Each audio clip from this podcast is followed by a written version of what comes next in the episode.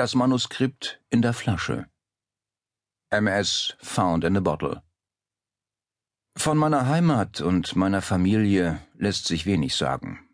Schlechte Behandlung hat mich von dieser vertrieben, und Jahre der Trennung haben mich jener entfremdet. Ererbter Reichtum verpflichtete mich zu einem außergewöhnlich sorgfältigen Bildungsgang, und mein grüblerischer Geist ermöglichte es mir, die Schätze frühen Studiums gründlich zu verarbeiten. Von allen Dingen erfreuten mich am meisten die Werke der deutschen Moralisten, nicht etwa, weil ich so unbedacht war, ihre geschwätzige Narrheit zu bewundern, sondern weil meine streng logische Denkweise es mir leicht machte, ihre Fehler aufzudecken.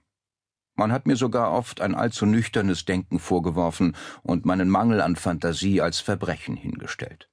Ja, ich war berüchtigt wegen meiner Skepsis. Und in der Tat befürchte ich, dass meine Vorliebe für Physik auch meinen Geist in einen Fehler unserer Zeit verfallen ließ. Ich meine, in die Gewohnheit, alle Dinge auf die Prinzipien eben jener Wissenschaft zurückzuführen, selbst wenn sie noch so sehr außerhalb ihres Bereiches lagen. Nach vielen auf weiten Reisen im Ausland verbrachten Jahren trat ich im Jahre 1800 von Batavia aus, der Hafenstadt der wohlhabenden und volkreichen Insel Java, eine Segelreise zum Archipel der Sundra-Inseln an. Der Anlass zu dieser Reise war kein geschäftlicher, sondern lediglich eine nervöse Rastlosigkeit, die mich mit teuflischer Ausdauer plagte. Unser Fahrzeug war ein schönes kupferbeschlagenes Schiff von etwa 400 Tonnen, das in Bombay aus malerischem Teakholz gebaut worden war. Es war mit Baumwolle und Öl von den Lachadive-Inseln befrachtet. Ferner hatten wir Kokosbast, Zucker, konservierte Butter, Kokosnüsse und einige Behälter mit Opium an Bord. Das Schiff war mit dieser leichten Last fest gefüllt und hatte infolgedessen entsprechenden Tiefgang.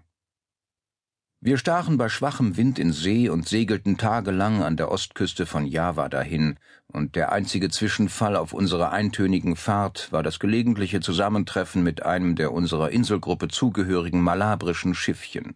Eines Abends, als ich an Backbord lehnte, gewahrte ich im Nordosten eine seltsame einzeln stehende Wolke. Sie fiel mir auf, einmal ihrer Farbe wegen und dann, weil es die erste Wolke war, die sich seit unserer Ausfahrt aus Batavia sehen ließ. Ich beobachtete sie aufmerksam bis Sonnenuntergang, als sie sich ganz plötzlich nach Osten und Westen ausbreitete und den Horizont mit einem schmalen Nebelstreif umgürtete, der aussah wie ein langer, flacher Küstenstrich.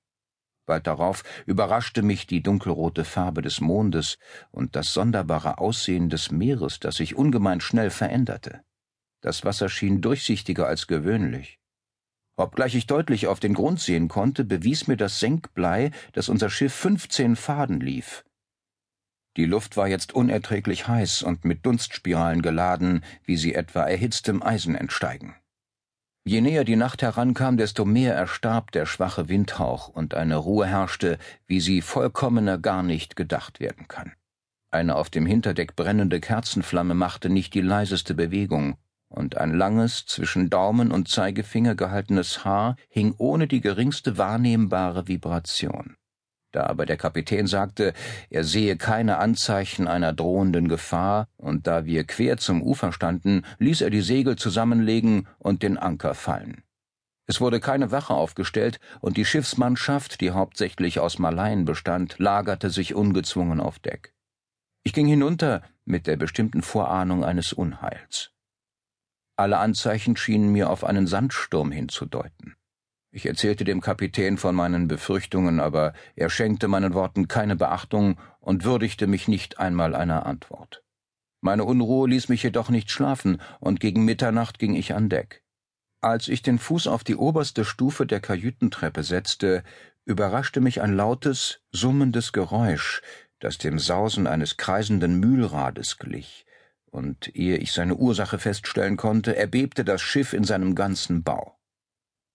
Im nächsten Augenblick stürzte ein heulender Schaumregen auf uns nieder, raste über uns hin und fegte das Schiff von Steven bis Heck leer. Die jähe Wucht des Windstoßes war für die Rettung des Schiffes in gewissem Grad von Vorteil. Obwohl es vom Wasser überschwemmt worden war, hob es sich doch, als seine Masten über Bord gegangen waren, nach einer Minute schwerfällig wieder aus der Tiefe, schwankte eine Weile unter dem ungeheuren Druck des Sturmes und richtete sich schließlich auf. Durch welches Wunder ich der Vernichtung entging, ist unmöglich festzustellen. Zuerst durch den Wasserguss betäubt, fand ich mich, als ich wieder zur Besinnung kam, zwischen den Hintersteven und dem Steuer eingeklemmt. Mit großer Mühe kam ich auf die Füße, und als ich verwirrt um mich blickte, kam mir zunächst der Gedanke, wir seien in die Brandung geraten. So über alles Denken schrecklich war der Wirbel sich türmender, schäumender Wasser, die uns umtosten.